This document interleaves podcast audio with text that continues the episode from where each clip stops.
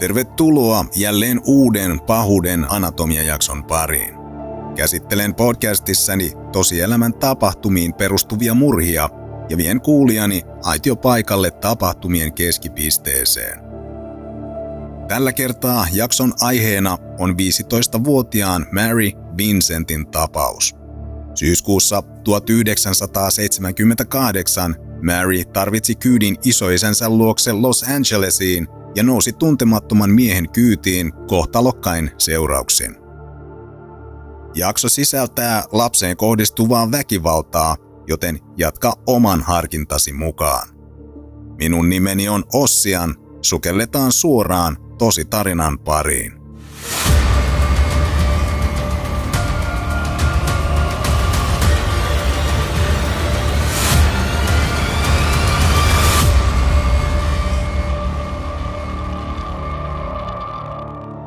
Mary Vincent varttui Las Vegasissa Nevadassa yhdessä vanhempiensa ja kuuden sisaruksensa kanssa.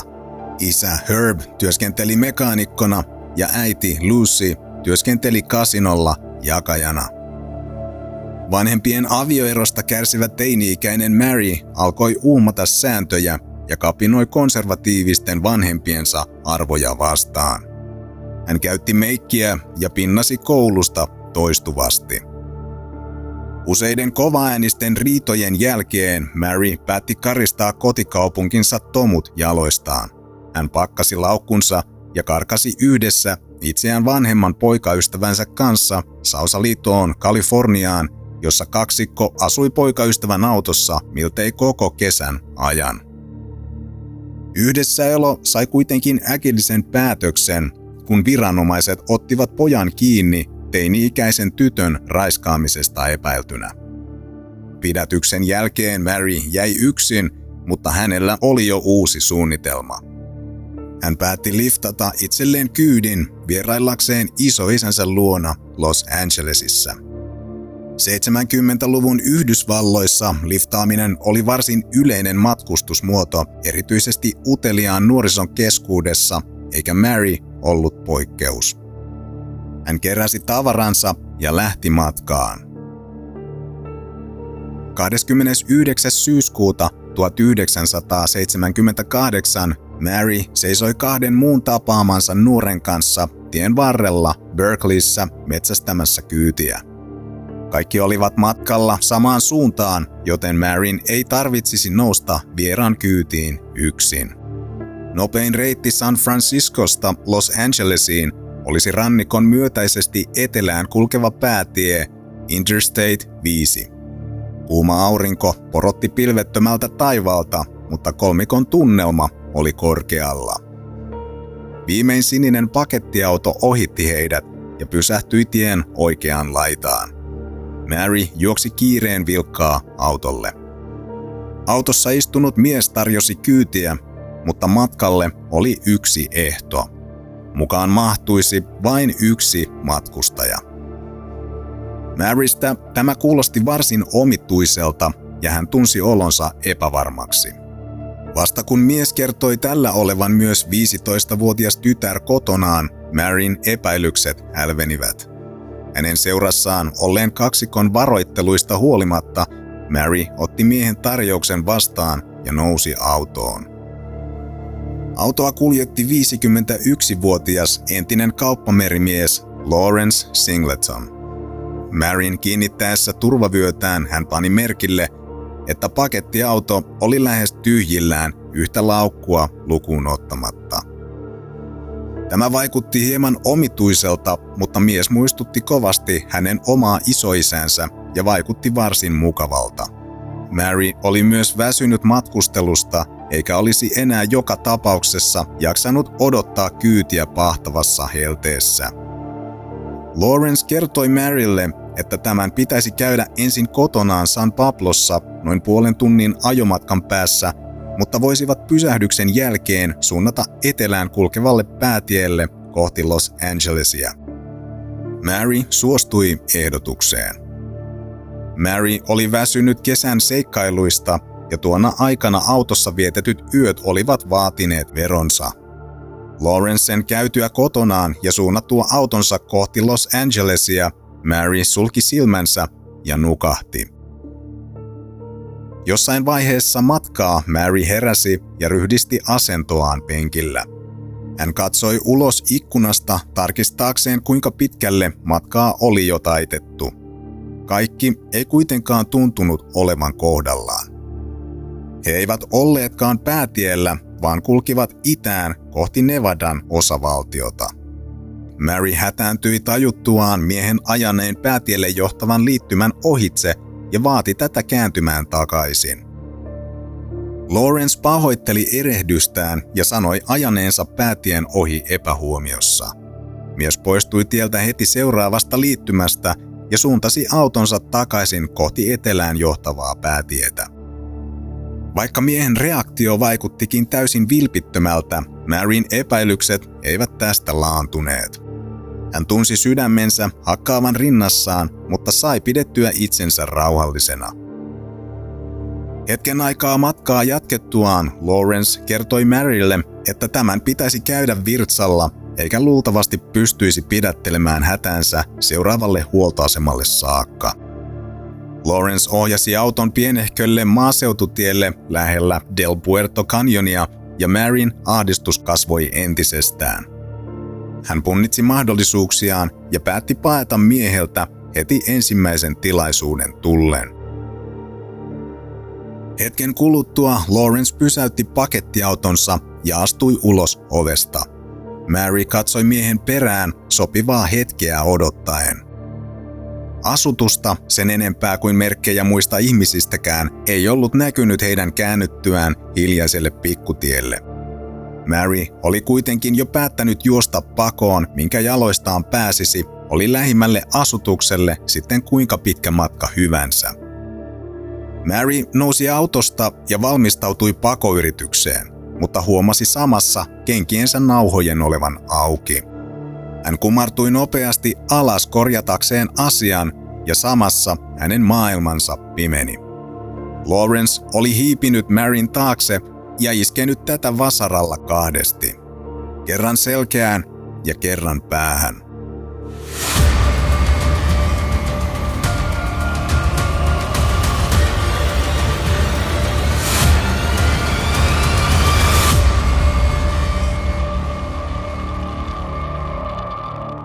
Mies raahasi tajuttoman tytön pakettiautonsa tavaratilaan. Lawrence repi vaatteet pois Marin päältä, jonka jälkeen hän sitoi uhrinsa kädet ja jalat yhteen. Kun Mary palasi taas tajuihinsa, hän tajusi heränneensä todelliseen painajaiseen.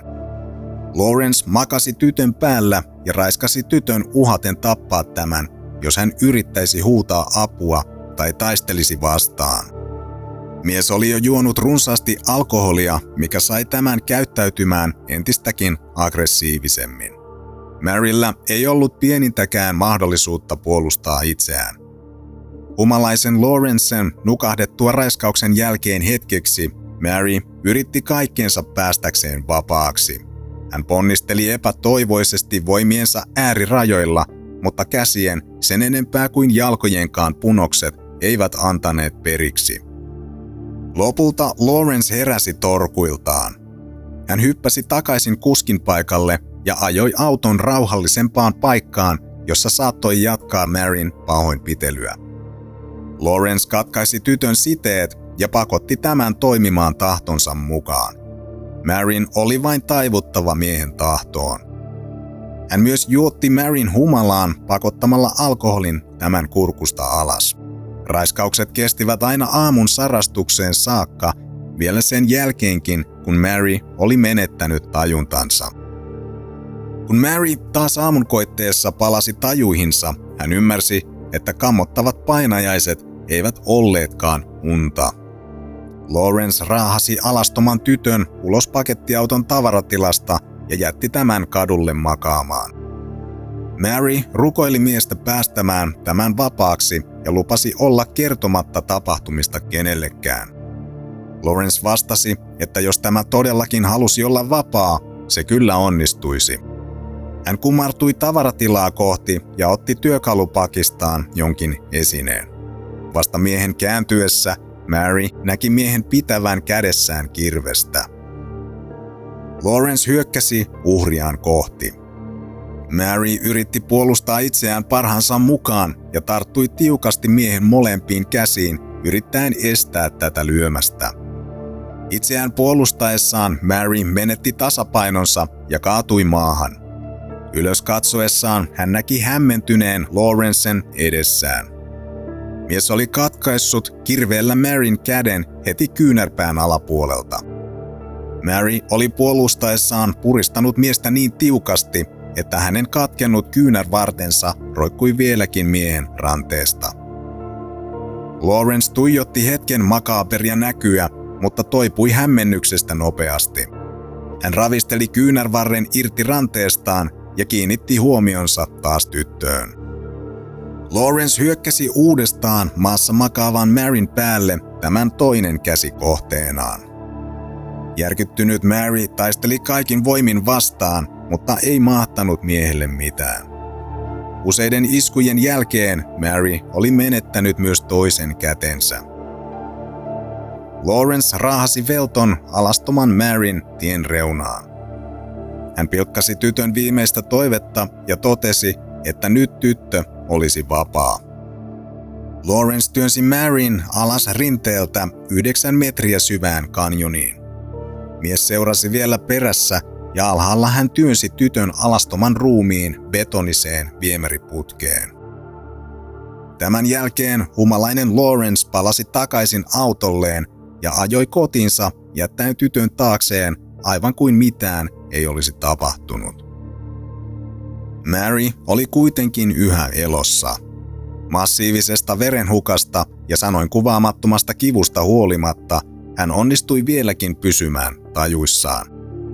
Alastomalla Maryllä ei ollut käytettävissään minkäänlaisia käärin liinoja verenvuodon tyrehdyttämiseksi, joten viimeisenä oljenkortenaan hän työnsi kätensä syvälle mutaan ja hiekkaan.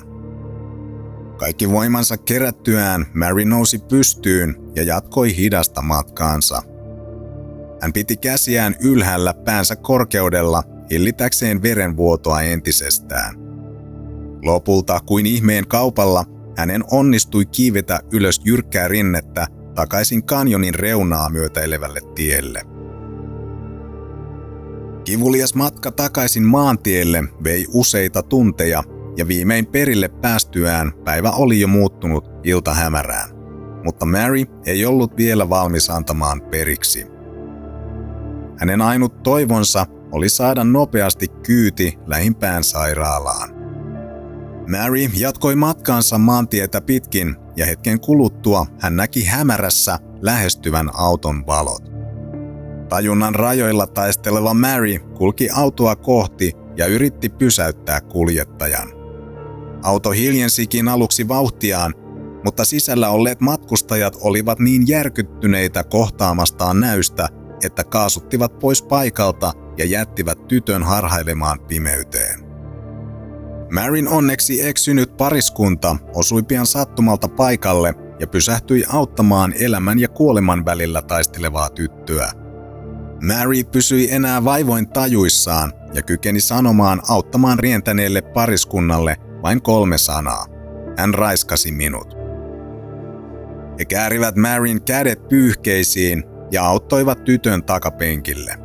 Aviopari kiirehti autollaan läheiselle lentokentälle josta he ilmoittivat tapauksesta viranomaisille. Sairaalassa Marin todettiin menettäneen jopa puolet verestään. Hänellä oli myös useita murtuneita kylkiluita, jotka olivat syntyneet hänen pudotessaan alas syvään kanjoniin. Mary kiidätettiin suoraan leikkaukseen. Hänen tilansa oli niin huono, että toiveita selviytymisestä ei juuri ollut. Mary oli kuitenkin todellinen taistelija. Vietettyään kymmenen päivää sairaalassa Marin tila oli jälleen vakaa ja poliisit aloittivat kuulustelut. Järkyttävistä kokemuksistaan huolimatta hän pystyi kertomaan viranomaisille hetki hetkeltä kaikki kokemansa kauheudet. Poliisi myös piirsi hyökkääjästä luonnoksen Marin antaman varsin yksityiskohtaisen kuvauksen perusteella. Kuva julkaistiin viipymättä suurelle yleisölle useissa eri medioissa ja jo muutaman viikon kuluttua viranomaiset saivat ratkaisevan vihjeen. Lawrencen naapuri oli tunnistanut miehen.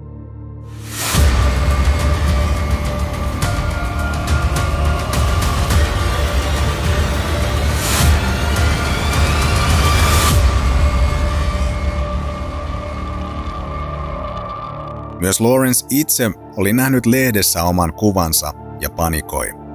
Hän tajusi poliisin olevan kannoillaan ja pyrki parhaansa mukaan hankkiutumaan eroon kaikista todisteista. Lawrence siivosi pakettiauton parhaan kykynsä mukaan ja yritti hävittää Marin vaatteet polttamalla. Poliisi tavoitti miehen kotoaan ja Lawrence pidätettiin. Kuulustelussa mies vakuutti syyttömyyttään siitäkin huolimatta, että viranomaiset olivat löytäneet Marin palaneiden vaatteiden jäämiä tämän kotoa. Kuulusteluissa Lawrence kertoi Marin harrastaneen seksiä kahden miespuolisen liftarin kanssa, jotka oli aikaisemmin poiminut kyytiinsä yhdessä Marin kanssa. Hän myös väitti uskovansa liftareiden pahoinpidelleen tyttöä myöhemmin yöllä sen jälkeen, kun Lawrence itse oli sammunut juotuaan itsensä humalaan. Hän väitti poliiseille illan muistikuvien olevan heikot vahvan humalatilan takia, mutta kertoi Marin olleen jo poissa, kun hän oli aamulla herännyt. Vain kaksi miespuolista liftaria olivat enää hänen seuranaan. Joitakin päiviä myöhemmin Mary osoitti miehen poliisin tunnistusrivistä ja Lawrence vangittiin epäiltynä kidnappauksesta, ensimmäisen asteen murhan yrityksestä ja useista raiskauksista. Viisi kuukautta myöhemmin oikeudenkäynti viimein alkoi. Mary käveli sisään oikeussaliin itse varmana. Kyynärvarsien tilalla hänellä oli metalliset proteesit. Mary tuijotti suoraan Lawrencea, mutta pelkurimaisesti mies vältteli suoraa katsekontaktia. Mary todisti oikeudessa Lawrencea vastaan. Jälleen kerran hänen piti käydä traumaattisen yön tapahtumat läpi kertoakseen valamiehistölle mahdollisimman yksityiskohtaisesti pahoinpitelyistä ja raiskauksista. Lawrence itse ei puhunut mitään oikeudessa, mutta poliisikuulusteluissa nauhoitetut tallenteet toistettiin valamiehistölle. Hänen puolustuksensa yritti vedota mielenvikaisuuteen, mutta esitys kumottiin. Istunnon jälkeen Marin poistuessa salista, Lawrence katsahti kohti naista ja sanoi, vaikka se jäisi viimeiseksi teokseni, aion saattaa aloittamani työn päätökseen. Lawrencen kuulusteluissa esittämät valheet eivät valamiehiin uponneet. Heille todisteeksi riitti jo pelkästään muutamien metrien päässä istuva Mary, jonka kyynärvarsien tilalla olevat proteesit kertoivat illan tapahtumista oman tarinansa. Lawrence todettiin syylliseksi kaikkiin syytteisiin. Oikeudenkäynnissä toiminut tuomari sanoi Lawrencelle, että toivoisi tämän istuvan vankilassa lopun elämänsä.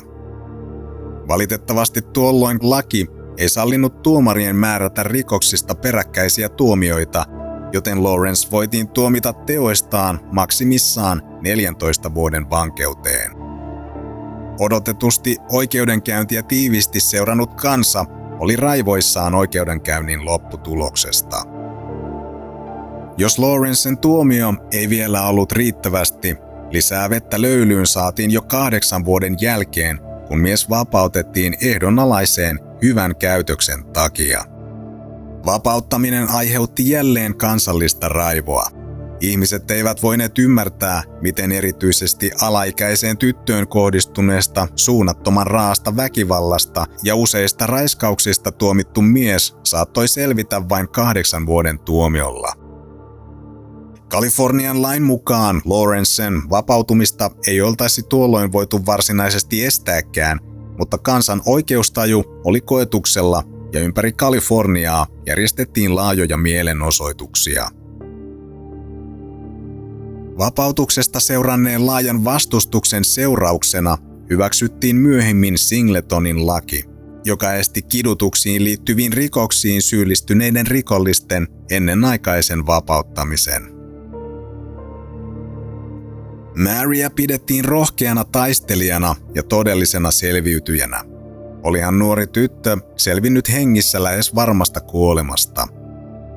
Maryn oma kokemus tosin oli aivan toinen. Hän oli pahasti masentunut ja harkitsi useasti myös itsemurhaa. Päivisin Mary poistui kotoaan vain harvoin, koska pelkäsi Lawrencen toteuttavan uhkauksensa työn saattamisesta loppuun. Öisin hän näki piinaavia painajaisia kohtalokkaan illan tapahtumista. Maryn heikko mielenterveys vaikeutti myös sosiaalista elämää ja useat läheiset ihmissuhteet karjutuivatkin lopullisesti. Aikaisemmin Mary oli ollut lupaava tanssija ja haaveillut ammattitanssijan urasta. Hänen oli itse asiassa määrä toimia päätanssijana Las Vegasin Lido de Paris kapareessa ennen karkumatkaansa poikaystävänsä kanssa. Mutta nyt Maryltä oli viety kaikki. Vammansa takia Mary ei saanut töitä ja oli täysin rahaton. Vuonna 1982 hän sai rikoksien uhreille tarkoitetulta rahastolta 13 000 dollaria, mutta rahat eivät pitkälle riittäneet. Mary nosti myös 2,5 miljoonan dollarin siviilikanteen Lawrencea vastaan. Asia ratkaistiin Maryn hyväksi, mutta rahaton Lawrence ei koskaan maksanut hänelle senttiäkään. Täysin mutkattomasti ei sujunut myöskään vankilasta ehdonalaiseen vapautuneen Lawrencen elämä. Vihaiset protestoijat seurasivat miestä kaikkialle. Aseistautuneiden poliisien piti eränä iltapäivänä pelastaa mies noin 500 hengen vihaiselta väkijoukolta, jotka olivat saapuneet tämän kodille vaatimaan oikeutta. Viranomaiset saivat kuitenkin kuljetettua Lawrencen turvaan takaoven kautta ja mies sijoitettiin jälleen uuteen paikkaan. Salassa pidetyistä sijoituspaikoista huolimatta Lawrence ei kuitenkaan saanut olla missään rauhassa. Joku naapureista tunnisti aina miehen. Satojen ihmisten väkijoukot löysivät kerta toisensa jälkeen tiensä paikalle, eivätkä viranomaiset kyenneet enää takaamaan miehen turvallisuutta.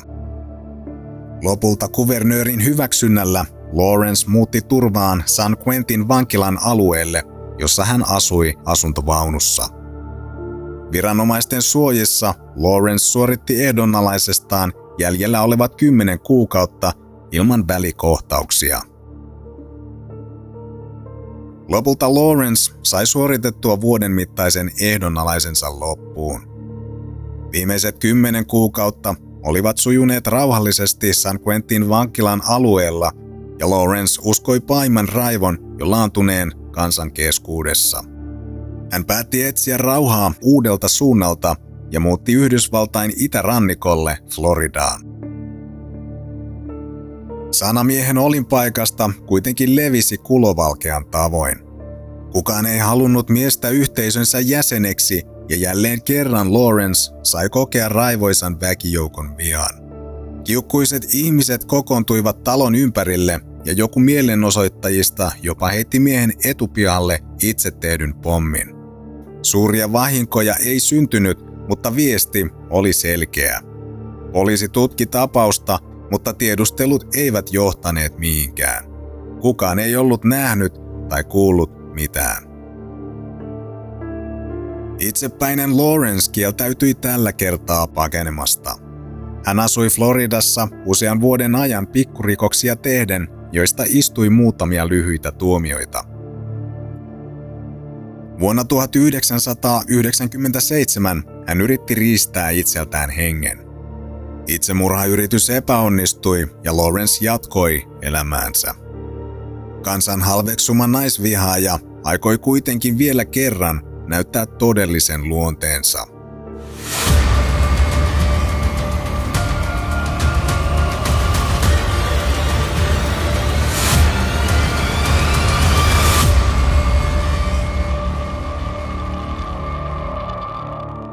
19. helmikuuta 1997 Paul Hitson koputti Lawrencen kodin etuoveen.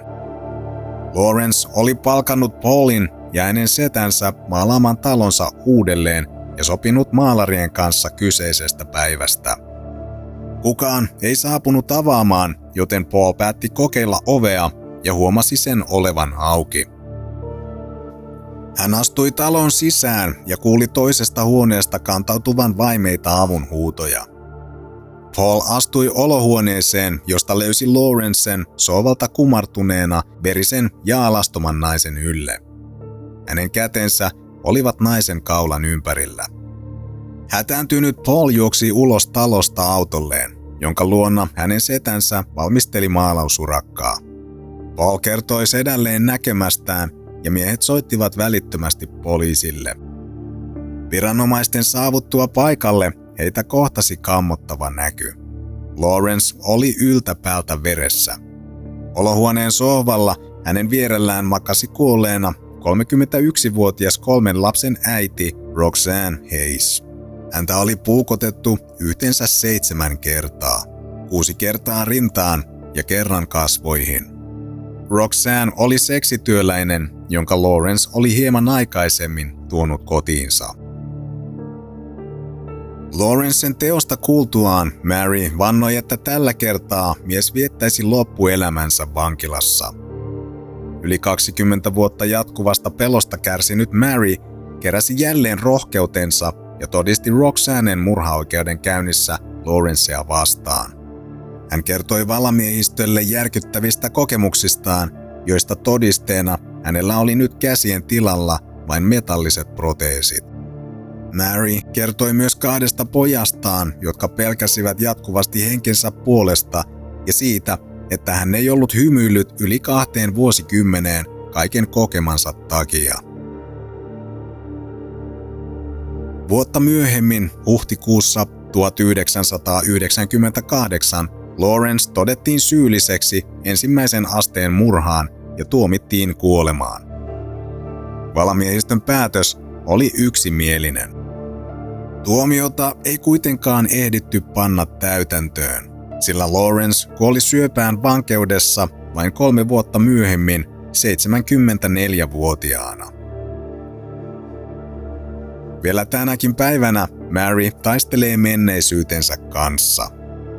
Edes Lawrencen kuolema ei tuonut hänelle toivomaansa rauhaa. Hänen mielenterveytensä on toki parantunut dramaattisesti vuosien saatossa – mutta nukkuminen pelottaa häntä vieläkin. Kammottavat öiset painajaiset seuraavat Maryä vielä vuosien jälkeen. The Seattle Pilot taanoin antamassaan haastattelussa Mary kertoi seuraavaa. Olen murtanut painajaisten takia kylkiluitani ja nenäni pudottuani sängystä. Myös olkapääni on mennyt sijoiltaan. Joka päivä rukoilen Jumalaa suomaan minulle tilan, jossa voin hengittää. Menneisyydestään huolimatta Mary on sinnitellyt elämässään eteenpäin. Hän saa rauhaa muun muassa tekemästään taiteesta ja hänellä on kaksi aikuista poikaa.